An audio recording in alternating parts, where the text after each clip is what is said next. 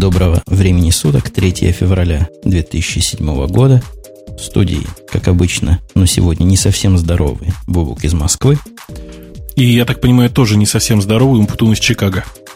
Да, мы тут будем в процессе кашлять, чихать и шмыкать носом во все стороны. Так что не удивляйтесь особо нашей неполной здоровости. Но я думаю, на нашу профессиональную пригодность в смысле подкастерской деятельности это не очень скажется. Да, я со своей стороны надеюсь, что э, вирусные заболевания через микрофоны и наушники не передаются. Да, будем надеяться, что они не настолько воздушно передаваемые или хотя бы электрически непередаваемые.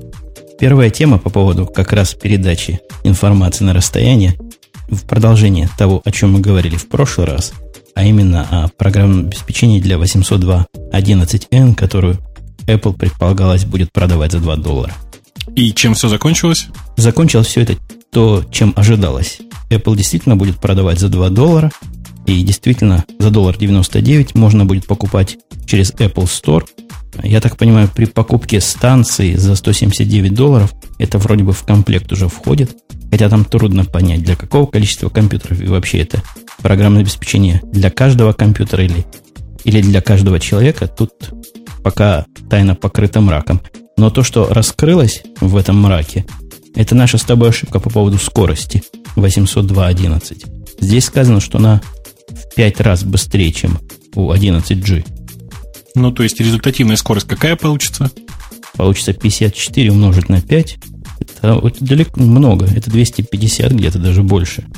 Ну, я буду надеяться, что это действительно так. Пока что мне проверить это не удалось, потому что, как выяснилось, моя замечательная линксисовская точка, так же, как и остальные мои две очень китайские точки, пока 802.11n не поддерживают. Собственно, проапгрейдить свой э, маленький ноутбук от Apple мне удалось. А от себя могу сказать, что я был жестоко разочарован, что я оказался владельцем той единственной модели из новых iMac, которые снабжаются старыми еще Wi-Fi картами. Не повезло тебе. А вот зато повезло всем желающим и ожидающим покупки и выхода. По-моему, она уже вышла Apple TV. В прошлый раз мы предполагали, что стандарт 11N понадобится исключительно для передачи стримового видео.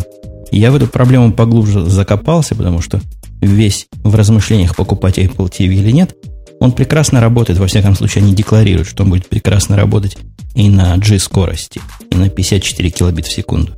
Я слабо себе представляю, как это можно сделать, потому что я периодически на, собственно, на G сертификате пытаюсь э, работать с видео и получаю очень, скажем так, не самые приятные результаты. То есть смотреть видео можно, а вот, например, перемотать его уже нет. Мы помним о том, что там есть жесткий диск, который эти данные в процессе к себе засасывает. Может, в принципе, и полностью засосать фильм до того. Так что я вижу какие-то технические возможности это сделать, но меня постигло гнусное разочарование, когда я начал пристально изучать этот самый Apple TV. Ты знаешь, выяснилось, что его к обычному моему телевизору как следует и не подключить. Почему? Это вопрос хороший. Почему они такое сделали? В принципе, у него из выходов есть композитный видеовыход – и аудиовыход, и HDMI выход. Все меню и вся навигация, как сказано в нескольких обзорах, которые я читал, людей, которые это щупали, заточена на широкоэкранный телевизор на 16.9. И попытка запуска это на обычном телевизоре приводит к обрезанию картинки по бокам. И тебя, собственно, пугает то, что придется покупать еще и новый телевизор, да? Ну да, это совершенно очевидно теперь, что к этой коробочке за 300 долларов придется купить телевизор за 2000 долларов. Но я бы, знаешь, если бы я покупал, собственно, Apple TV, если бы он был актуален в России, я бы просто без вопросов купил бы еще и большой телевизор. Да я тоже раздумываю о каком-нибудь продвинутом Sony телевизоре. Как-то я в последнее время падок на продукцию Sony, хотя многие их не любят и многие их ругают. Но телевизоры HD, которые я видел, просто на голову были выше всех остальных стоящих в том же магазине. Да, я не так давно тоже вот зашел в ближайший тут магазин и посмотрел э, просто продукция Sony оказывается вне конкуренции, если не рассматривать всякие сомнительные э, марки типа, я не знаю, Pavon или какие-то еще вот такие китайские. Но и с ними, то в общем, конкурировать можно разве что по цене, потому что качество картинки, естественно, у Sony намного выше. Да, у нас таких левых марок я редко встречаю, но у нас встречаются очень левые американские марки. Какой-нибудь RCA, например, это, это жуткая вещь. Я думаю, многие китайцы дадут ему 100 очков форы даже по качеству. Но по цене они вполне могут с Китаем конкурировать. Ну, конечно, они по картинке и близко рядом с Sony не лежали. Но что-то мы с тобой уже очень в бытовые темы влезли. Давай поменяем градус нашей беседы на 180. Да, чуть не сказал на 360. Слышал о новой инициативе, я не знаю, насколько она новая, но интересной инициативе IBM по созданию проекта, который называется Jazz. Э, ты меня вот сейчас, наверное, будешь поправлять, я потому что не очень хорошо помню, с чем это все связано. Я единственное, что помню, что это была некоторая надстройка над Eclipse, которую IBM анонсировала чуть-чуть раньше, а сейчас вот они анонсируют уже такое очень активное развитие, и это, по-моему, как-то связано с совместным программированием, да? Да-да, это совершенно в ту сторону. Я просто напомню нашим непрограммистским слушателям или сообщу вновь, что Eclipse – это средство разработки, весьма продвинутое, на разных языках. Изначально писалось как средство разработки для работы с Java, но теперь на нем можно писать на чем угодно. И IBM очень активно участвует в развитии этого проекта и программированием, и, по-моему, деньгами. Так вот, этот новый проект, о котором мы говорим, Jazz, это набор сервисов или набор плагинов для Eclipse, который позволит, позволит расширить понятие совместного программирования. Они утверждают, что сегодня программирование это географически очень разнесенная вещь, и многих сервисов, которые как бы существуют по отдельности, но не хватает э, в одной общей упаковке. Ну, например, какого-нибудь ориентированного на программистов чата, какого-нибудь instant мессенджера, который был привязан к вашему коду. Ну, то есть вы пишете код и хотите поделиться строчкой или алгоритмом, или классом, или еще чем вы там делитесь с коллегой в далекой, например, Индии или не менее далекой России. Меня единственное, что в этой ситуации удивляет, э, что такая вещь не была сделана раньше. То есть я знаю очень много редакторов, которые позволяют э, редактировать код одновременно некоторыми, некоторые группы пользователей. Например, вот у меня стоит э, SubEtha Edit. Это такой MacOS-oriented редактор, который позволяет редактировать, собственно, файл с исходными текстами нескольким пользователям одновременно. Но ведь никакого средства общаться одновременно между ними нет. Э, та же самая ситуация, в общем, почти со всеми редакторами, которые вот имеют эту возможность. Здесь же э, IBM пошла от противного. Они сначала реализовали некоторое подобие Instant Messenger, э, который, кстати, тоже реализован на открытых технологиях. И поверх этого, наконец-то, реализовали уже возможность не то чтобы совместного редактирования пока, а скорее, насколько я понимаю, возможности обмена или возможности показать кому-то кусок своего кода. Я тоже особо глубоко в этот джаз не углублялся и никакого продукта глазами не видел, но утверждаются всякие интересные вкусности, как, например, можно обмениваться экранами, можно устраивать голосовое общение, в планах у них даже устраивать видеоконференции. Все это весьма небезынтересные функции, мне кажется, особенно вот как раз, как раз направлено на решение тех типичных проблем, которые возникают в группах удаленных разработчиков. Я понимаю, что в смысле обмена исходными текстами они не стали, и, мне кажется, правильно не стали изобретать велосипеда, и обмен исходными текстами, он лежит на базе систем контроля и ревизии. Я думаю, на, на базе того же Subversion, хотя об этом нигде явно не сказано. Ну, Eclipse вообще, строго говоря, к Subversion не, при, не привязан. У него есть бэкэнды и для э, PFO, и для э, CVS, и для многих других систем контроля версий.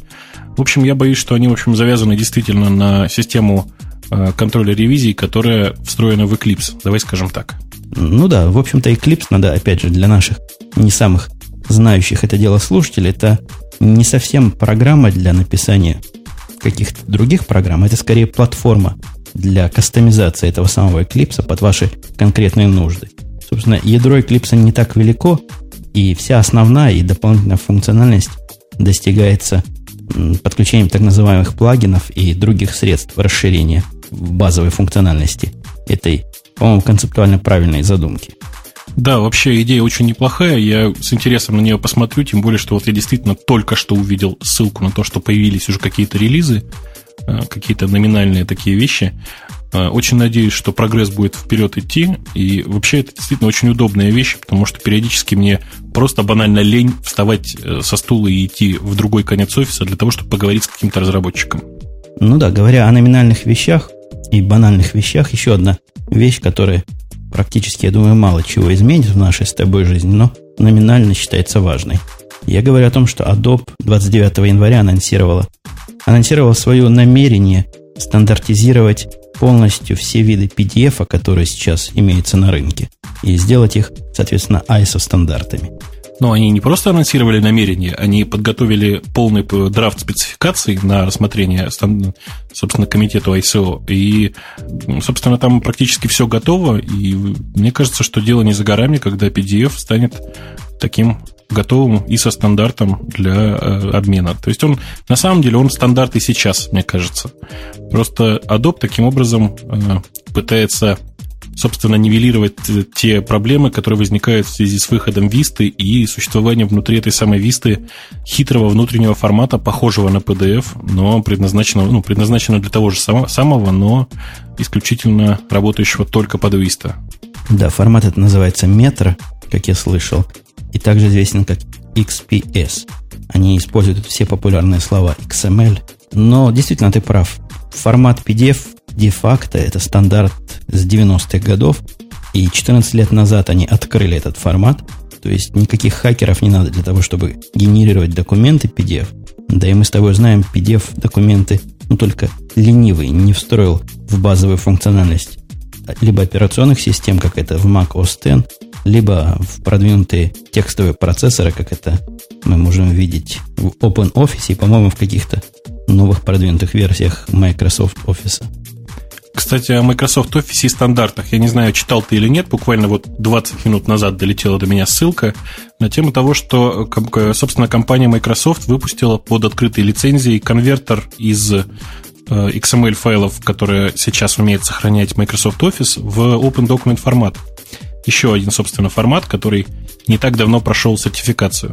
Ну, интересное начинание. Перевод из одних форм. А вот этот open, open формат, который ты говоришь, это который их базовый в их Word или это который базовый в OpenOffice? Это который базовый в OpenOffice и который активно поддерживается компаниями IBM, Naval и тому подобными громкими, но чуть менее громкими, чем Microsoft.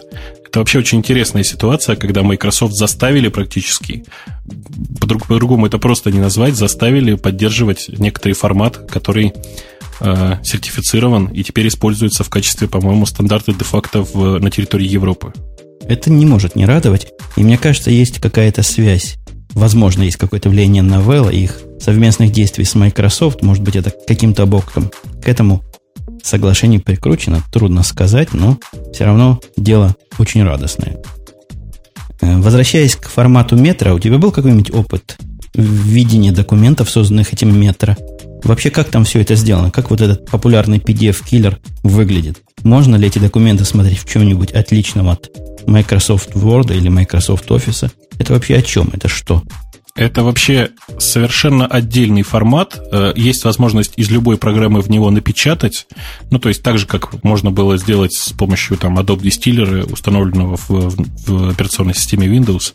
Он тоже позволял напечатать, в общем, в PDF-файл, э, так же, как это всегда было в Mac OS X. Так вот, э, собственно, этот формат метра ничего, как бы никто, кроме, собственно, Windows не поддерживает. Просматривается он не в Microsoft Office, как логично было бы предположить, а в стандартном вьювере, который встроен в Microsoft Vista. Опять же, насколько я понимаю, поддержки этого самого формата нет даже в Windows XP пока, поэтому говорить о том, что он э, многоплатформенный, даже с позиции компании Microsoft пока нельзя. Кстати, если уж Adobe нам на язык попался, я с тех пор, как ушел от Windows много лет назад, про продукты, особенно вьюверы PDF от Adobe, имею самое плохое впечатление. И на Linux, и на OS X. Это кошмар какой-то. Они с каждым годом становятся все больше и больше, все тяжелее и дешевлее. Функциональности при этом нужные для меня не добавляют, но, в общем-то, и не убавляют. И глядя, особенно глядя на альтернативные вьюверы, я не понимаю, что там такое в Adobe в этом вьювере, который занимает 80 мегабайт, 150 мегабайт и загружается минутами. Да, я тоже совершенно не понимаю, для чего нужен стандартный вьювер э, от Adobe, который называется Adobe Reader, если я не ошибаюсь. Э, потому что в OS X, собственно, в программу Preview встроена поддержка э, PDF. В Linux все вьюверы базируются на XPDF, на открытой программе, которая тоже отлично работает, на мой взгляд. И вообще необходимость в Acrobat Reader для меня пропала очень давно. Да и скорость открытия документов паспортным средством Acrobat Reader и любым альтернативным средством из тех, что мы с тобой используем, оно отличается не в 2, не в 3, а, наверное, в 10, в 20 раз. Если с точки зрения Mac OS X это практически мгновенно на моем ноутбуке происходит, то это занимает десятки секунд иногда при попытке открыть тот же самый документ обычным, последним, продвинутым, супер-дупер навороченным акробат-ридером. Ну, надо сказать, что эстеты в данной ситуации ведут себя немножко по-другому. Они говорят, зато Acrobat Reader рисует все красивше. Я готов с ними согласиться, но не готов тратить столько времени на то, чтобы посмотреть на эту красоту. А вот, кстати, еще по поводу эстетов. Есть у нас эстетская тема. Google, в общем-то, эстетская компания, надо признать. И продукты их с какой-то изюминкой и с каким-то ноу-хау эстетически ярко выраженным всегда происходит. Мне так кажется. Ты со мной согласен? Э, эстетически не скажу, а технически да, конечно. Мне кажется, что эстетически, что Gmail, что Google вообще просто ужасен. Но я, конечно, тут человек предвзятый, мне хочется и иконки покрасивше, и при этом, чтобы все это было на вот этих новых красивых технологиях. Ну, ты знаешь, я как поклонник системы юзер-интерфейса XFCE, сторонник минимализма, и чем меньше мне всяких иконок, тем душе моей приятнее и рукам моим лучше в этом деле работать. Я все клоню к тому, что Gmail наконец-то, не наконец-то, но в конце концов добавили ожидаемую фичу, и непонятно, почему и не было раньше, позволяющую показывать документы вордовские без всякого ворда, установленного на вашем компьютере. Да, это произошло благодаря тому, что в конце, если не ошибаюсь, прошлого года компания Google купила Writely, это такой онлайновый текстовый редактор, э, и аккуратненько так встроила его в программу Google Docs. Э, и, собственно говоря, благодаря этой самой системе Google Docs, то есть системе, позволяющей онлайново редактировать и просматривать документы не только Microsoft Office, но и вообще других таких богатых текстовых форматов, э, и произошла вот эта самая поддержка. Кроме Э, собственно, док файлов можно будет просматривать прямо внутри Gmail. Э, OpenOffice, PDF э, и, по-моему, RTF файлы. И, по-моему, всех, в общем, этот набор устраивает, потому что ничего другого я уже не получаю очень давно. Это трудно переоценить вообще эту фичу, потому что я не знаю, как тебе, а мне многие виндузятские пользователи посылают имейлы в виде вордовских документов. Но, видимо, у них так вводятся или аутлуки так по умолчанию настроены – и раньше это была действительно головная боль. То есть я на Маке нажимал эту кнопочку, а Mac у меня, если вы помните, Intel, запускалась Rosetta, запускался Microsoft Word, пока он запустится, пока документ покажет, уже не захочешь его читать. Здесь же легкое движение не мышки, легкое движение пальца на тачпэде, и все. И вы все видите. И кроме этого, сразу же имеете возможность поделиться этим текстовым файлом с любым другим пользователем, не возвращаясь обратно к почтовой программе, условно говоря. На самом деле этим Google уничтожает еще одну довольно большую проблему, проблему вирусов, распространяемых внутри док-файлов. Я чуть не понял связи, а как это решается?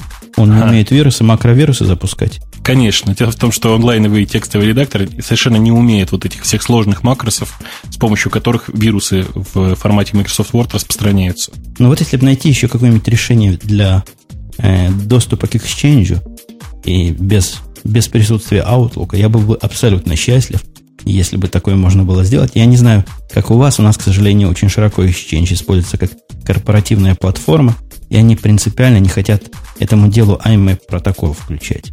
Ну, у нас все значительно проще. У нас контора э, очень гиковская, поэтому половина пользователей сидит просто не под Windows и не может запустить Outlook или не хочет этого делать по идеологическим соображениям. Поэтому Exchange среди менеджмента как-то живет, а среди разработчиков или среди там админов не живет никак вообще. Несмотря на то, что в, собственно, в линуксовой программе Evolution поддержка Exchange есть, и она работает, я проверял. Ну, она работает весьма условно, пока ты в реальной жизни не попробуешь подключиться к реальному Exchange серверу, которого, например, веб-аксесс закрыт, или сделан этот аксесс каким-нибудь странным способом, нестандартным с точки зрения URL и прочего и прочего. Я с этим уже нахлебался и насмотрелся подобного рода проблем. Ну, а что ты, собственно, ожидал? Ведь э, с, с Exchange сервером можно работать по бинарному протоколу, который закрыт и никакой спецификации нет. Или через Outlook Web Access, который умеет, в общем, какие-то XML-файлы отдавать не в человеческом виде, а именно в виде XML-файлов. И работать через него. Да, я действительно хорошего ничего не ожидал, но все-таки все-таки какая-то надежда была где-то на заднем плане, что мне удастся обойтись и без Exchange. Кстати говоря, я тут нашел недавно в мейле Mail APP, которая основная мейловая аппликация в OS X, тоже есть поддержка Exchange, но примерно на том же уровне, что и Evolution. Я, честно говоря, не видел там поддержку Exchange. Ну, то есть, может быть, она какая-то и есть, но назвать ее поддержкой тяжело пока. Ну да, поддержка там условная, потому что они хитрые морды требуют не просто Exchange, а Exchange, у которого AIM протокол открыт. Так что мы понимаем, чего, собственно, эксченжность этого дела стоит. Ну, отходя от наших внутренних проблем, еще одна радость. Вот эта gmail новость у нас шла в разряде полезностей. А есть еще одна несомненная полезность. Я не знаю, как тебя, а меня она просто искренне порадовала. Я говорю о новом продукте, абсолютно бесплатном, свободном и распространяемом среди всех VMware конвертере. О, да. Это чрезвычайно интересная программа. Э, сама она сама по себе очень простая, я уже успел ее немножко посмотреть. Это программа, которая позволяет сконвертировать э, жесткий диск реальной физической машины в образ VMware и наоборот.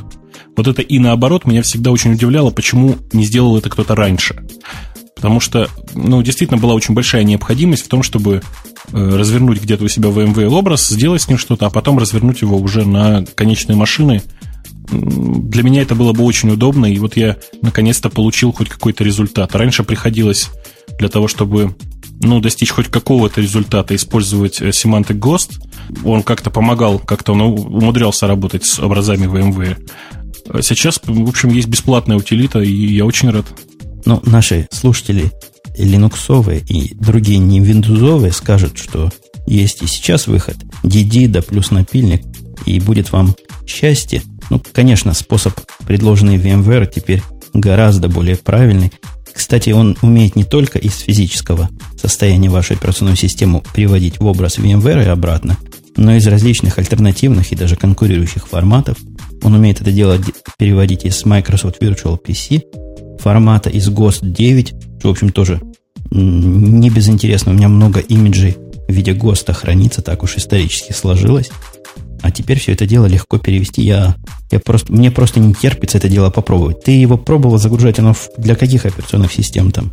Есть для нормальных операционных Если систем? Если честно, я пробовал, конечно, в варианте для Windows, потому что мне, собственно, нужно было Windows сконвертировать. Насколько я понимаю, для нормальных операционных систем оно тоже есть. То есть для Linux они есть, для OS X пока нет. На самом деле мы немножко покривили душой, что эта программа совсем бесплатная, потому что есть и платная версия. У платной версии есть очень хитрый сетевой режим, который позволяет э, дублировать все это хозяйство на несколько, на несколько машин сразу. Э, таким образом, это попытка просто убить Semantic Ghost, который в качестве основной фичи это поддерживал и использовался действительно огромным количеством поставщиков железа для серийной наливки машин. Мне кажется, что фича действительно ужасно удобная, и я боюсь, просто, просто боюсь, что Semantic Ghost теперь просто умрет. Единственное, что меня остановило от непосредственной и немедленной загрузки и пробования этого VMware конвертера, то, что я его нашел, эту новость всего лишь вчера, а во-вторых, эта штука требовала регистрации, меня не было сил вводить все те многие данные, которые она от меня ждала. Но, тем не менее, я после записи этого подкаста все непременно это дело попробую, и, и наверняка оно будет как-то работать. Переходя от полезностей к большому разделу, который у нас тут есть железки, ты предлагаешь к железкам или к Висте перейти? Какой твой выбор, коллега? Я думаю, что можно через железки к Висте, потому что без Висты железки сейчас развиваются плохо, а, собственно, Виста без железок совсем не живет. Ну, тогда двинемся в сторону Висты, заходя в область железок. Мы абсолютно умолчали с тобой, и нам на это дело многие указывали – а CES, Consumer Electronic Show, которая проходила параллельно, по-моему, с маковской выставкой, и вообще мы не сказали про нее ни слова. Ты чем-нибудь объясняешь такую нашу с тобой забывчивость? Да я думаю, что это не забывчивость. Просто на фоне выхода iPhone это такая мелкая новость, которая мало кого интересовала в тот момент. И кроме того, это шоу CES, оно известно не то что своей попсовостью, но какой-то очень сильной направленностью именно на consumer рынок, то есть на конечных пользователей, ничего концептуально интересного там давно уже не показывается. Я слежу за этой выставкой из года в год, и каждый год все меньшим и меньшим интересом. Но в этот раз мы нашли подборку 20 самых крутых гаджетов, как тут сказано, самых горячих гаджетов, которые были показаны на этой выставке. И, по-моему, по-моему, этот обзор дает некие основания согласиться со мной, что выставка не блистала уж такими интересными технологическими новинками. Да, я просто в ужасе от этой подборки, потому что ничего более хаотического я очень давно уже не видел. Здесь и какие-то сабвуферы, и сомнительного качества телефоны, и огромные экраны, и при этом э, какие-то непонятные мне совершенно гаджеты, которые, в общем, мне кажется, никому не нужны. Ну, чего, например, стоит беспроводной заряжатель различных батареек? Идея, конечно, любопытная, но практическая ценность такого устройства весьма сомнительна, при том, что работает она только когда ваш сотовый телефон или другой гаджет лежит прямо на этой штуке. Ну, не, с другой стороны, понятно, да, это не, отсутствие необходимости таскать с собой 10 переходников для 10 моих разных гаджетов. Но проблема-то в чем? Это же совершенно не новость. То есть я видел такие устройства, в общем, и два года назад, и три, и не могу сказать, что тогда это было тоже большой новинкой. Но вот сабвуфер, о котором ты сказал, он действительно поражает не сколько хаотичностью подборки, а сколько своими размерами. 369 паундов, это если на 4 поделить килограмм, это 100 килограмм он весит, что ли? Ну, где-то, где-то так. Вы представляете, такая штука, она, видимо, для автомобиля. Для автомобиля класса Хаммера, который такую вещь поднимет и, и не просядет. Э, стоит тоже красиво, 7,5 тысяч долларов. Да тут все, в общем, устройства, которые представлены, имеют не все, но многие из них какие-то странные и необъяснимые цены. Э, да, мне особенно поразило, что сразу же после этого сабвуфера стоит не то чтобы гаджет, а, видимо, семейство гаджетов под названием э, «Атака клонов Motorola Razer». Тут таких в магазинах миллион. Просто имя им легион, которые пытаются быть так или иначе похожи на Razer. Кто их только не делает. По-моему, делают их решительно все, начиная от каких-нибудь Самсунгов и кончая совершенно фирмами, которые пытаются построить свое название из ну, известный трюк из названий других фирм, делая какие-то при этом грамматические ошибки там внутри. Да, это обычно все вспоминают компанию Sanyo, которая очень похожа на Sony. Ну вот во времена, когда, когда я активно на хай-тек российском рынке действовал, Sanyo это была не пародия, а самая настоящая компания, ее считали за настоящую. Вот бывает Sony, бывает Sanyo. Так тогда считалось. Так считается и до сих пор. Тем не менее, это все-таки пародия Э, которую, компания, которая, в общем, выросла на похожести, собственно, с названием Sony. Так же, как у нас есть компании Adibas, если я не ошибаюсь. Ну, в общем, еще много таких. Тут есть продукт, который приближает меня, Билла Гейтса и Ларри Пейджа и объединяет нас в одну компанию. Ты видел такой продукт? Нет. А это сказано так, что Билл Гейтс использует три монитора. И точно так же Ларри Пейдж. Я хвастану вам, дорогие слушатели, я тоже использую три монитора, иногда даже четыре. Так вот, продукт, который здесь указан, это для того, чтобы... Тут очень плохо с техническим описанием, но, видимо, для того, чтобы адаптировать ваш обычный видеоадаптер к этим трем мониторам. Как это может работать, я не очень представляю, потому что какие карты поддерживают такие широкие резолюции.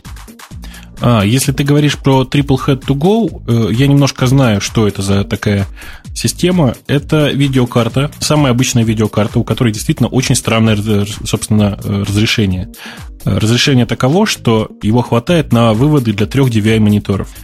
Если ты внимательно посмотришь на эту картинку, то там, в общем, запущена игра World of Warcraft, которая показывает, ну, практически такой кольцевой обзор, такой, скажем, обзор, наверное, градусов на это к 120, мне кажется. Э, и она действительно работает именно так. Я увидел, например, это, эту, эту, собственно, систему видел на примере того, как люди играли в Quake 3. Это было очень убедительно. И вдвойне это убедительно еще потому, что, собственно, это э, программное обеспечение, драйвера для этой э, карточки Triple Head to Go позволяют, собственно, расположить мониторы как угодно, потому что поддерживают так, так называемое виртуальное разрешение. Это там на самом деле стоит две видеокарты. Они занимают два больших слота. Один втыкается сейчас в AGP, второй в PCI. Видимо, сейчас это должен быть PCI Express и просто PCI, я так понимаю. И э, вся прелесть, в общем, ситуации в том, что там действительно поддерживается любое, собственно, разрешение, а выводится на экран только то, что необходимо. В общем, технология довольно забавная, и мне кажется, что не то чтобы за ней будущее, но, по крайней мере, геймеры это очень должны оценить. Ну, моя технология, которую я использую, не отличается таким уж изыском, но использую я три монитора уже много лет подряд. Вначале я с трудом находил себе м, карточки, обычные карточки, не AGP, а вот какие там были шины, PCI, по-моему. PCI, я думаю, PCI, конечно. PCI в, в обычных PC-шных компьютерах я вставлял три карточки и конфигурировал Linux на три отдельных десктопа. Хотя в Linux можно и растянуть один десктоп между тремя без всяких проблем. По-моему, Xenerama это называлось, если, если я не ошибаюсь, или что-то в этом роде. А сейчас у меня две двухголовые карточки и подключено четыре монитора к моему Power Mac. Никаких особых проблем и никаких особых драйверов для этого не понадобилось. Хотя, конечно, надо признать, ни одна программа, кроме, в общем-то, операционной системы, не понимает, что эти три монитора присутствуют, и я имею в виду игры. И ни одну игру нельзя растянуть на три монитора сразу, хотя, конечно, очень хотелось бы. Но мне кажется, что ты не очень играешь в игры, потому что если бы тебе очень захотелось, я думаю, ты нашел бы способ, как растянуть его на несколько мониторов. Ну, наверное, ты прав. Я играю, в принципе, в одну всего лишь игру или в две. И никакой, никакого времени у меня не было для того, чтобы находить различные изыски, как это на три монитора растянуть.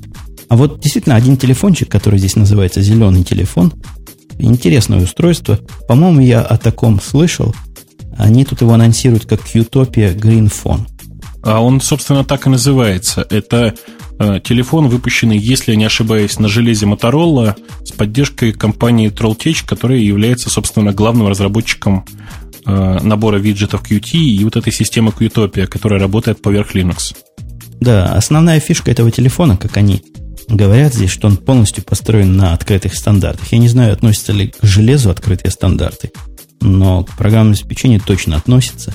Вы можете в этот телефон загрузить любую программу, которая под Qtopia работает, и, и иметь, так сказать, полный фан. На самом деле, это телефон, предназначенный в первую очередь для гиков, потому что, кроме того, что звонить и снимать фотографии, он из коробки ничего не умеет, и предусматривается, что вы вместе с телефоном покупаете еще, собственно, набор э, для разработчика, и дальше все, что вам нужно, вы разрабатываете сами. Э, конечно, телефон в первую очередь экспериментальный, выпущенный очень-очень маленькой э, партией, и мне кажется, что гики его уже расхватали, потому что, когда мы последний раз, э, по-моему, 15 дней назад, вот ровно две недели назад пытались его заказать, оказалось, что ни в одном из магазинов его уже нет. А следующий сразу за телефоном пункт этой, этого обзора, мне кажется, показывает всю глубину падения уровня технологического и уровня интересности этой самой выставки. Это, это нечто для того, чтобы наблюдать за своими детьми или за своими родителями, на вид игрушка, игрушка и такой робот на колесиках, управляемый, написано по Wi-Fi, я не уверен, имеется в виду это тот Wi-Fi, о котором мы обычно говорим. Мне кажется, это просто по RF, по радиочастотам управляемый и оснащенный видеокамерой. И что в этом такого ноу-хау, я не очень понимаю. Да, я тоже совершенно не понимаю, к чему здесь это все, потому что таких устройств было уже сделано, в общем, тысячи и десятки тысяч. Что здесь нового, тоже непонятно. Я боюсь, что это все-таки дефект обзора, потому что, ну, не могли выбрать его в качестве одного из самых интересных гаджетов просто за внешний вид, который, я не знаю, напоминает современные боевики, не знаю, там, Марс атакует или что-нибудь такое. Не, я с тобой здесь не соглашусь. Я смотрел несколько видеоподкастов, которые были посвящены целиком этой выставке, и то, что они там представляли, было еще менее интересно с точки зрения презентативности новых технологий, каких-то новых решений. Вот всякая ерунда типа роботов, которые катаются карманных на, на колесиках, на скейтах. Ну, вот такого характера новинки там считалось за хороший тон объявлять чем-то крутым и чем-то очень продвинутым. Это просто нынешняя мания на роботов, мне кажется. Потому что дав, давненько-давненько, в общем, не было популярных каких-то роботов, каких-то красивых картинок с роботами, и люди просто заждались. Да, в этом обзоре, надо сказать, целых три робота присутствует, если я правильно посчитал. Или три нечто похожих на роботов. Во-первых, вот этот на гусеницах, который ездит по вашей квартире и наблюдает, зачем надо. Во-вторых, некий робот, который просто катается на, на скейтах таких вроде бы. Я даже не знаю, на роликах. Но что-то между скейтами и роликами похоже. И третий робот, робот не робот, но фиговина, куда вставляют DVD-диск, и оно показывает Собственно, это прожектор в виде робота, но все равно роботообразный. В каком фильме? Как в «Звездных войнах», по-моему. Star Wars, да. Это такой очень известный прототип. Э, красивенькая модель под названием Артудиту. Такой вот обзор бестолковый, в общем-то, не из-за того, что мы с тобой такие бестолковые, а из-за того, что, мне кажется, все-таки представленные экспонаты были не самые толковые и не самые интересные. Поэтому предлагаю от этого от этой гаджетомании, от мы ссылочку дадим, чтобы вы смогли все это увидеть, если не забудем. А если забудем, дайте нам знать, и мы ее добавим. Еще ни один человек не умер от передозировки марихуаны, чего нельзя сказать в отношении практически ни одного лекарственного средства, продающегося по рецепту. Диктатор Сталин использовать атомную бомбу как-то не додумался, а вот не диктатор Трумэн очень даже. Что такое патриотизм? Патриотизм – это две вещи – глупость и лень. У меня нет абсолютно никаких вопросов морального свойства к латышским ветеранам до тех пор, пока они не решат отмечать конкретно годовщину героического захоронения всех евреев и комиссаров из родного города. Вот это уже какой-то сюр. Радио «Свободная деревня». Услышимся на неделе. Следующий как раз переходит потихонечку в сторону Microsoft и Vista. А именно я нашел очень виндузячный обзор – во всяком случае, очень позитивно настроенный по умолчанию э, обзор Зуна после трех месяцев его эксплуатации. Я, собственно, прочитал уже этот обзор, по-моему, нашел я его на Диге тоже. Э, собственно, обзор очень простой, э, но очень, как это сказать, пока разносторонний, потому что, с одной стороны, какие-то вещи хвалят, какие-то вещи ругают. Я для себя в очередной раз сделал вывод, что Zoom это то, что мне не надо вообще ни в коей мере. Точно так же я очень хорошо понимаю, что устройство, под которое э, Microsoft вложила такие бешеные деньги, себя не оправдало, потому что продажи просто практически на нуле. Ну вот основным доводом, который абсолютно индифферентен большинству наших слушателей, российских слушателей, а авторы этого обзора говорят, что в отличие от покупной модели э, iTunes Store, у Зуна есть модель по подписке, где вы платите какую-то фиксированную плату каждый месяц и качаете музыку сколько, сколько утянете. Мне кажется, это сомнительная модель в смысле музыки. Возможно, интересная модель в смысле фильмов. Тут вопрос спорный, но то, что бесспорно, это никак не волнует наших с тобой российских слушателей. Да, конечно, тем более, что э, ни тот, ни другой магазин нормально на территории России пока не работают. По поводу царапучести тут тоже были сравнения такие довольно туманные. Не утверждали, что он не царапается, но сказали, что за всю их, за всю их историю, где-то они его там носили, одна сильная царапина появилась, хотя за это время они помнят, что у айподов появилась царапин гораздо больше. То есть тут тоже экран, видать, не идеальный с точки зрения царапоустойчивости, но, как, как утверждает автор обзора, покрепче будет, чем у айпода. Да, я тут, конечно, с тобой согласен. Обзор очень, очень предвзятый, мне кажется, и очень нерепрезентативный, потому что сравнивали один iPod и один Zune, э, собственно, на одном единственном человеке. Еще они приводили, это с этим, конечно, невозможно спорить, э, плюсом более крупный экран и плюсом, о котором, видимо, можно поспорить, и мне он не представляется уж таким серьезным и таким важным, это то, что после того, как в машине оставили оба этих устройства на несколько дней, остаточный заряд батареи в зуне был больше, чем в iPod. То есть, видимо, из iPod больше утекает, когда он, когда он не работает, а когда он в спящем режиме находится. Я думаю, что примерно одинаково, просто у Zoom немножко больше батарейка, потому что экран больше, и в нормальном режиме, в режиме использования, он, естественно, съедается быстрее. Единственный недостаток, который они подчеркнули, не подчеркнули, а так, прошлись по нему, что за все эти три месяца им не удалось воспользоваться знаменитыми Wi-Fi фичами Зуна, что, в общем, их расстроило, но не до такой степени, чтобы они в конце концов не предложили Зун как более качественную и более полезную, правильную альтернативу iPod сегодня. Я не знаю, как ты, я с этим согласиться не могу. А, я, честно говоря, не знаю, кто будет покупать Zune в России, потому что мало того, что здесь его очень сложно достать, но действительно самая важная фича его, этого самого Zoom, это поддержка Wi-Fi и возможность меняться мелодиями, а работать она начинает только в тот момент, когда хотя бы у половины твоих друзей этот самый Zoom есть. Чтобы достичь этой цифры в 50% моих друзей, нужно очень сильно постараться. Если Apple с iPod это удалось, то боюсь, что Microsoft в ближайшее время, хотя бы ближайшие три года, это уже не светит. Чуть-чуть отпрыгивая в сторону от Microsoft, такая фотографически направленная немножко тема. некие, некая компания Zinc, которую я в жизни никогда не слышал, при поддержке очень известной в свое время компании Polaroid, разработали некую технологию, что-то что странное, нечто, которое позволяет печатать на бумаге без использования чернил в печатающем устройстве. Ну, это немножко такая улыбка в сторону пользователей, потому что на самом деле там чернила нанесены непосредственно на бумагу, и печатает он только на специальной бумаге, которая, собственно, от каких-то реактивов или от какого-то воздействия внутри этого принтера приобретает тот или иной цвет.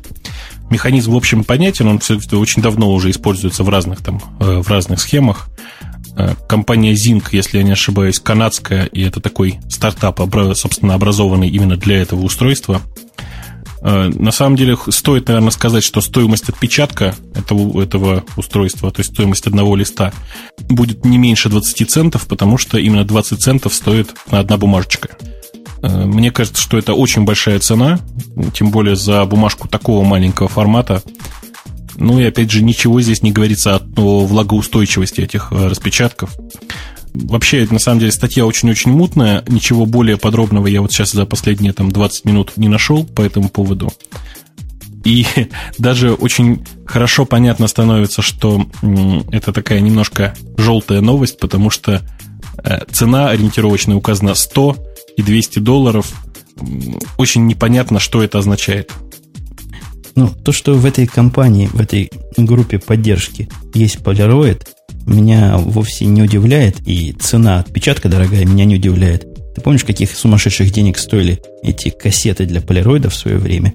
Я с полироидами столкнулся, когда я уже жил не в России, и меня абсолютно поразили цены несравнимые ни на что.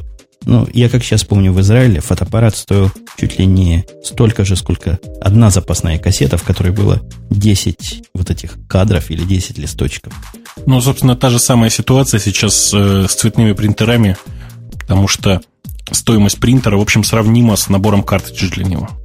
Сомнительное устройство, мне кажется, и меня терзают сомнения по поводу качества и по поводу действительно устойчивости этой картинки. Ну, поживем увидим, но вряд ли я кинусь нечто такое покупать для некой мифической компактной печати на выезде. Мне кажется, что есть значительно более лучшие устройства прямо сейчас. Я буквально вот сегодня в магазине видел совершенно миниатюрные принтеры Canon Pixma, которые совсем-совсем маленькие, ничего не требуют, у них есть батареечка с собой. А, печатают они стандартные фотобумаги стандартным же способом. Мне кажется, что это намного более аккуратно и намного более удобно. И переходя в нашу завершающую секцию, которая называется в наших с тобой шоу-нотах «Виста уже тут». Надо, надо сказать, я не помню, в прошлый раз стоило об этом сказать, и можно ли было сказать о том, что Виста-то наконец вышла. Ну, я не знаю, для тебя это просто тоже, наверное, не было новостью. Висту я увидел значительно раньше, в тот момент, когда появилась версия для разработчиков. Э, поэтому релиз, собственно, как таковой для меня новостью не явился, и официальный запуск продаж в Европе тоже. Ну, я, к стыду своему, могу признаться, что лучшее, что я знаю про Висту, с точки зрения моего пользовательского опыта, это вот набор картинок, который кто-то добрый человек выложил на Engadget. Я по ним походил. Ты знаешь, довольно неплохо выглядит на картинках все это дело. Я ожидал нечто хужего. Э, ты просто попробуй поставь его хотя бы в параллелс или еще куда-то и посмотреть на то, как это все выглядит в движении. В движении это все выглядит просто ужасающе, как какая-то не знаю, дешевая подделка под OSTEM. Ну, видимо, поэтому я экономлю свои нервы и свое время и даже не пытаюсь ее ставить. Э, мы, собственно, чего Висту-то тронули? А Висту мы тронули к тому, сейчас я вернусь к нашим темам, есть действительно непонятка. У меня были, у меня было непонимание, да и у тебя, судя по некоторым разговорам, есть непонимание с э, тем, что является OEM-версией Vista или Windows вообще, можно ли ее купить, можно ли ее продать, и законно это или незаконно. Вот как раз на эту тему, по-моему, пользительная статья нашлась.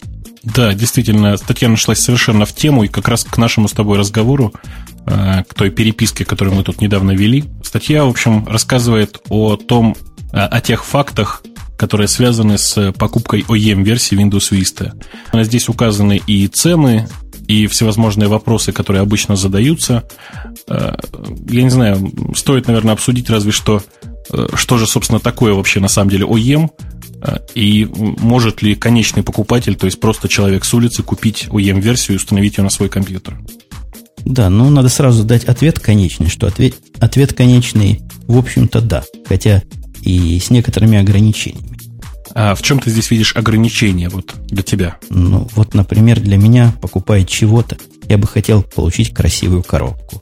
Ну, меня красивая коробка не волнует. Я просто э, на самом деле не очень согласен с автором статьи, который говорит, что да, вы можете, конечно, воспользоваться OEM-версией э, в, своих, в своих таких целях и установить его на компьютер. Дело в том, что э, в лицензионном соглашении, которое показывается в OEM-версии, говорится, что это версия для новых компьютеров. Конечно же, слово «новый компьютер» нигде не, не расшифровано, но мне кажется, что здесь все очевидно, и при большом желании, если вдруг э, компания Microsoft очень захочется, она докажет, что этот компьютер был не новым. Э, если же вы устанавливаете, собственно, OEM-версию на новый компьютер, то вы автоматически просто превращаетесь в терминах Microsoft в System Builder, то есть в некую организацию, э, которая занимается сборкой или изготовлением компьютеров. Мне кажется, если речь идет о новом компьютере, то, например, покупаете вы новый Dell, а Dell начал продавать компьютер без операционной системы, это тоже такая микроновость. Некоторые модели можно купить уже без операционной системы, что я, в общем, целиком и полностью поддерживаю. А потом покупаете OEM-версию Vista и ставите на, на ваш новый Dell. Но это абсолютно, по-моему, бестолковое занятие, потому что заказав Dell вместе с Vista, вы получите то же самое без головной боли, уже установленное, и, и по-моему, за такие же деньги.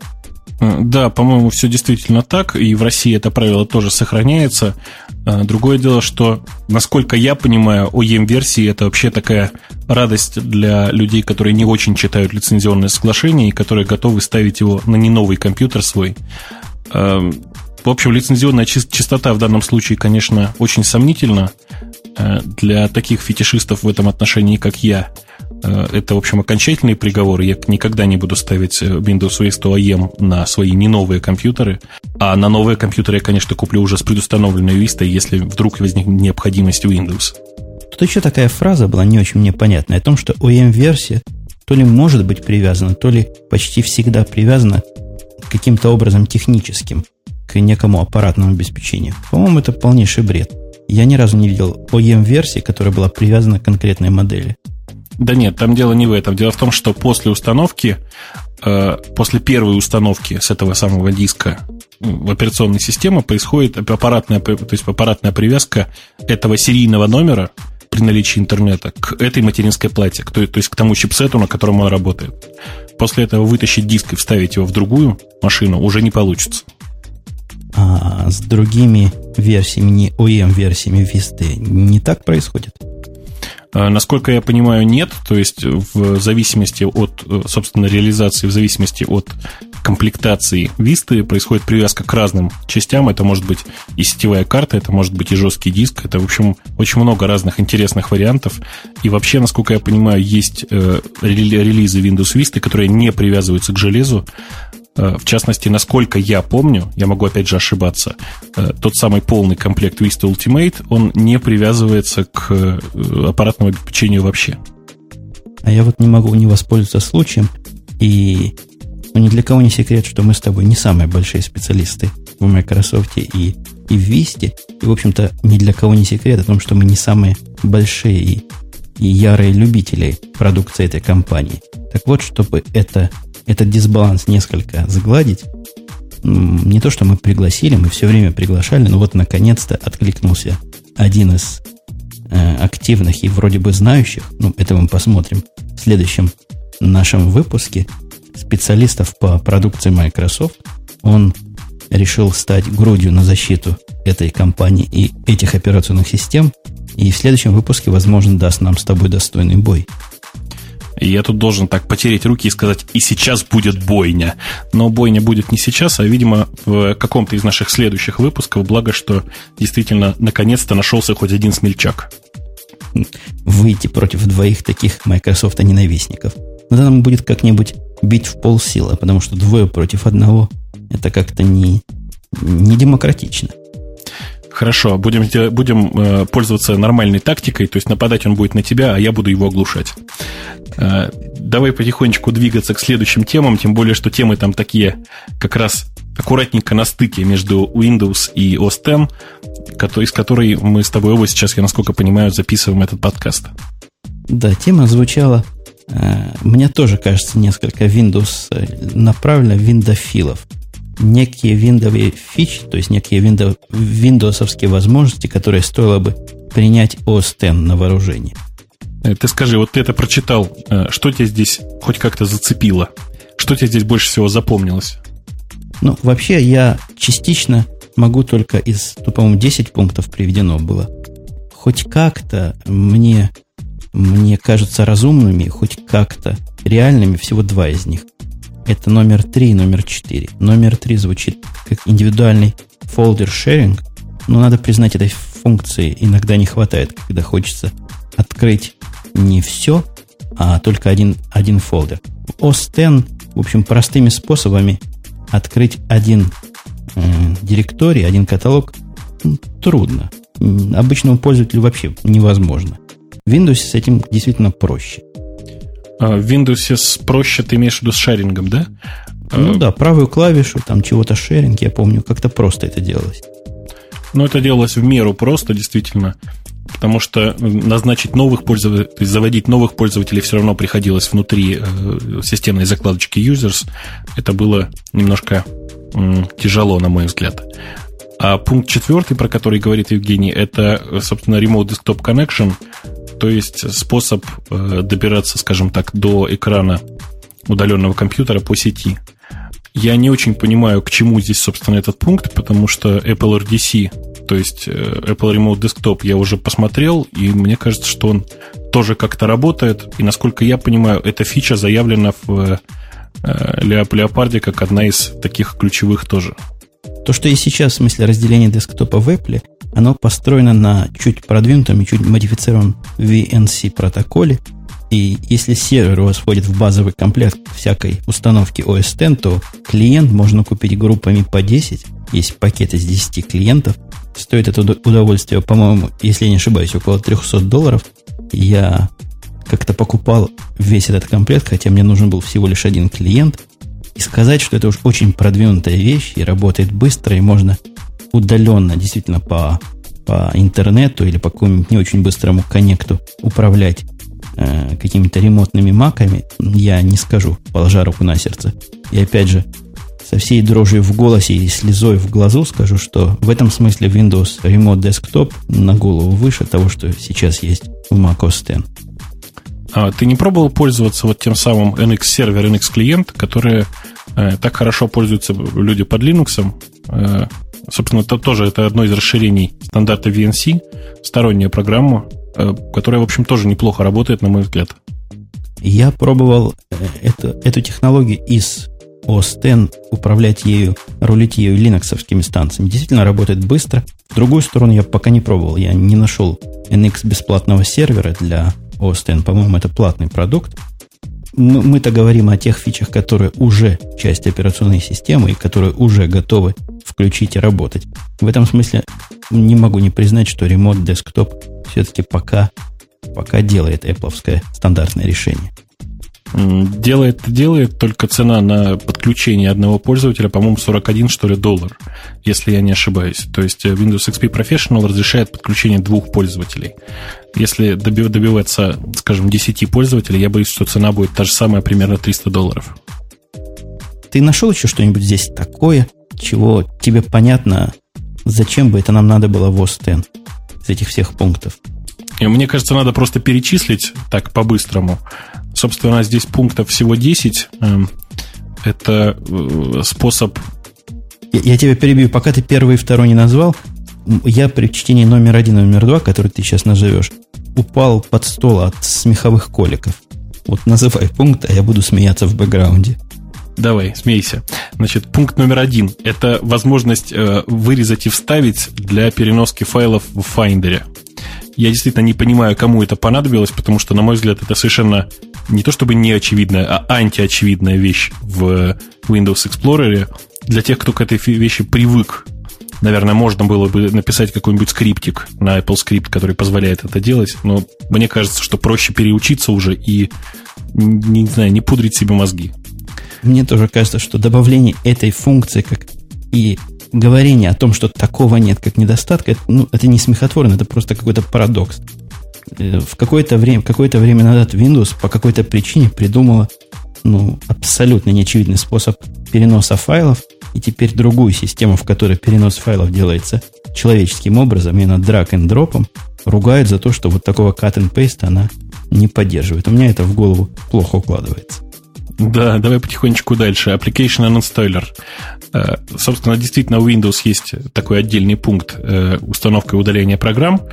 И якобы удаление программ там работает очень хорошо. На самом деле это неправда.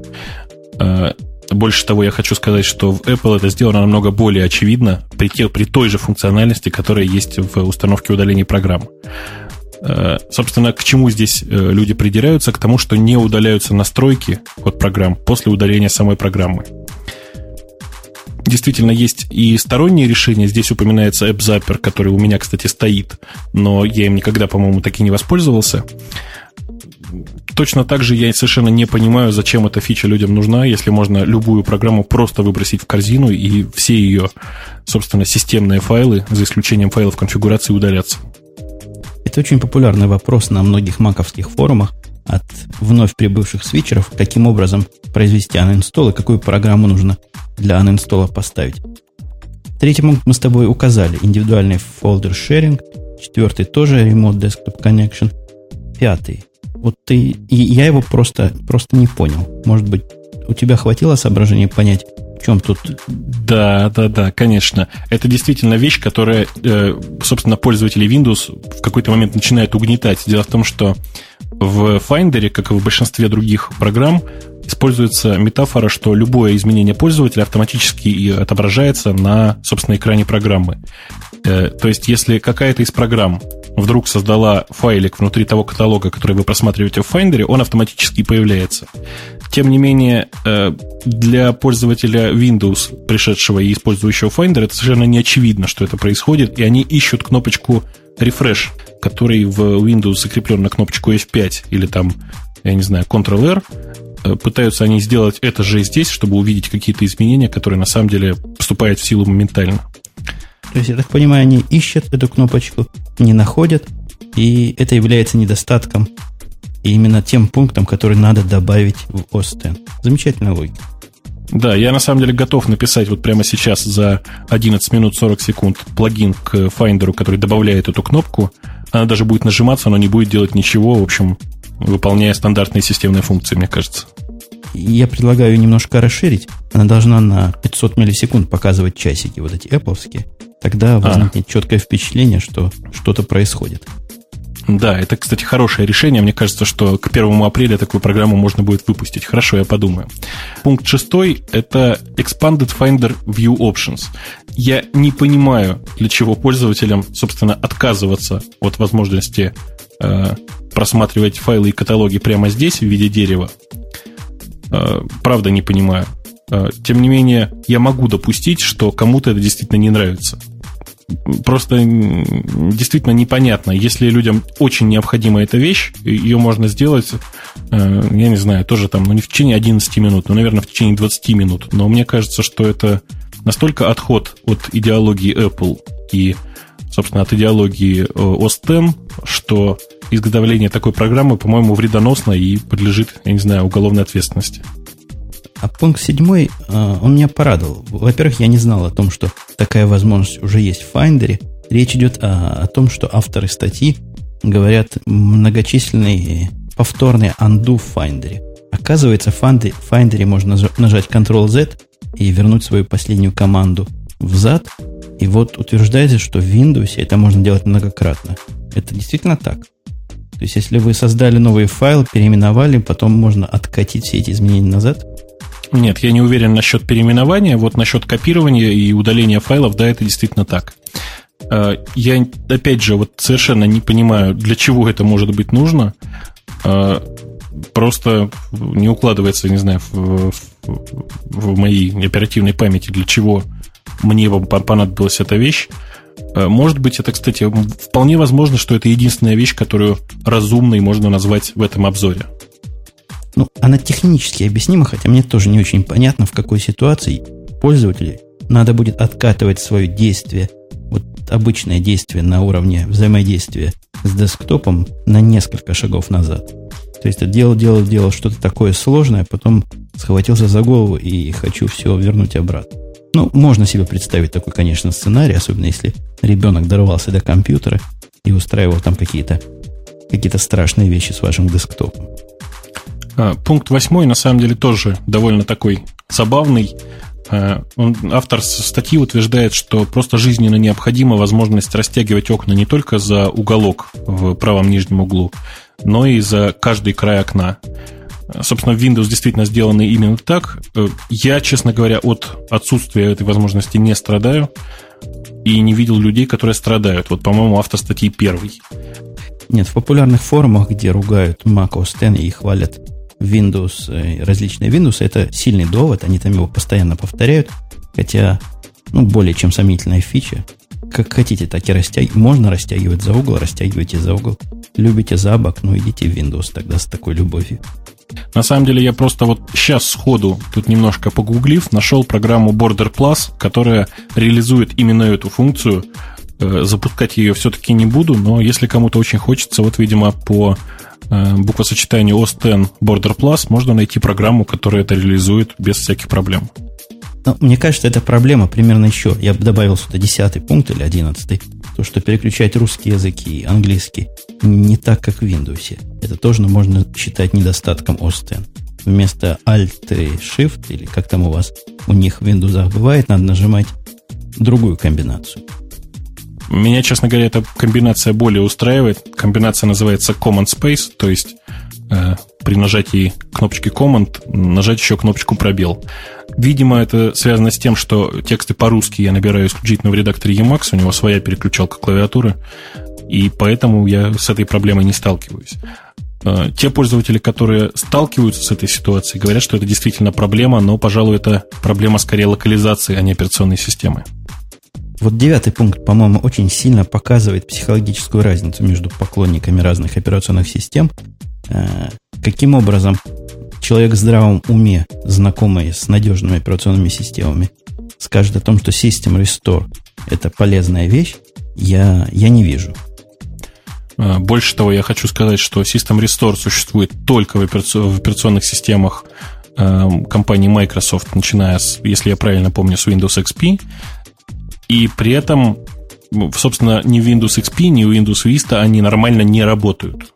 Стоит, опять же, заметить, что в Леопарде, в OS версии 10.5, который должен выйти, судя по инсайдерской информации, где-то в марте, есть некоторая система, которая позволяет откатиться на любое состояние файловой системы. То есть вот эта самая Time Machine, которая э, так много рекламируется в новой версии OS X, способна не то чтобы заменить System Restore от Microsoft Windows, но вообще решить большую часть подобных проблем. Ведь для чего чаще всего используется System Restore? Вы поставили какую-то программу, которая ни с того ни с сего, скажем, э, подло удалила некоторую часть ваших файлов.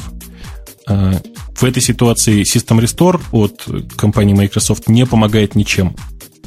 Э, он, она помогает только тем, что удаляет эту вредоносную программу. Как я понимаю, основное использование этого System Restore это если вдруг вы выкачали какой-нибудь системный апдейт, естественно, сайта Microsoft, и этот системный апдейт приходит, приводит к падению вашей системы, вы каким-то, какими-то манипуляциями можете вернуть систему на прошлый э, уровень с точки зрения всех DLL и, и всех SIS-файлов и всего такого. Но это не совсем так. Там на самом деле есть специальная кнопочка, которая позволяет создать э, снапшот из э, важных системных файлов, включая реестр некоторые DLL-каталоги, там важные бинарники и так далее. И потом позволяет откатиться на этот, собственно, вариант. При этом работает это совершенно не всегда, и надо понимать, что, по-моему, на моей памяти ни один пользователь, ни, ни один из пользователей Microsoft Windows не смог адекватно воспользоваться этой системой. Но мы с тобой сегодня отрываемся, видимо, в последний раз. Без участия эксперта с противной стороны. И последняя наша тема ну, просто действительно оторви и брось. Я, и, и, и, у меня нет слов. А, да, да, да, да, действительно. Эта новость появилась буквально два дня назад, но облетела уже всех моих знакомых. Мы уже рассказываем это в порядке шутки всем окружающим меня друзьям.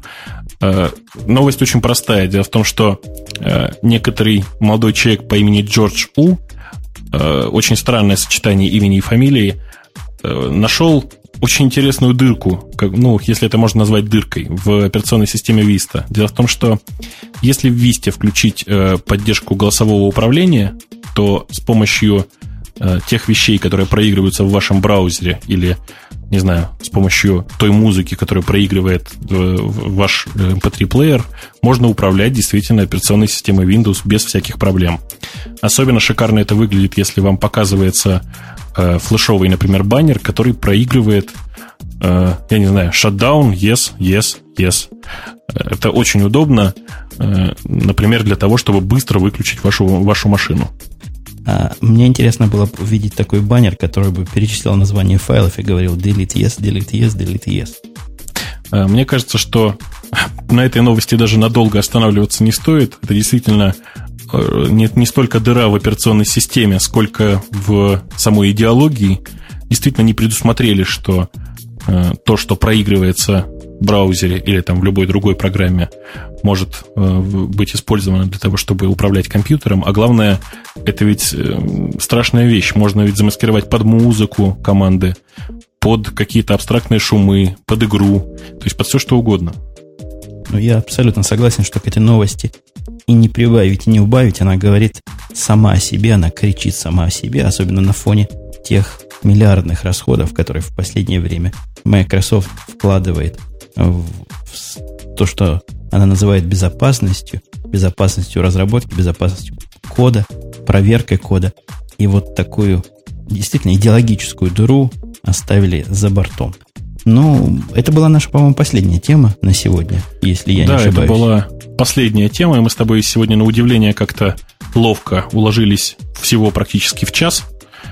А, я думаю, что надо на самом деле заканчивать потихонечку, потому что действительно мы сегодня оторвались по полной и э, разнесли Уиста в пух и прах. Я очень надеюсь, что в следующем нашем подкасте не получится нам этого сделать. Хотя, конечно, опасаюсь, все-таки сложно бороться с нами двумя такими зубрами, и себя не похвалишь, как оплеванный ходишь.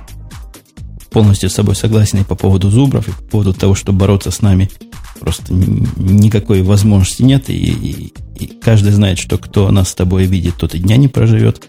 Но вот на такой пугательной ноте, с одной стороны оптимистической, с другой, начинаем прощаться. Я под конец, как всегда, напомню, что в Москве с этой стороны океана для вас, мои дорогие слушатели, с той стороны океана для другой части моих дорогих слушателей был Бобук из Москвы. А с той стороны океана, просто по-любому с той, э, находился Умпутун из Чикаго. Я очень надеюсь, что мы с тобой свидимся в следующий раз ровно через неделю. И очень ждем нашего приглашенного эксперта. Все, на этом прощаемся действительно с вами до субботы-воскресенья. Услышимся. Пока. Пока.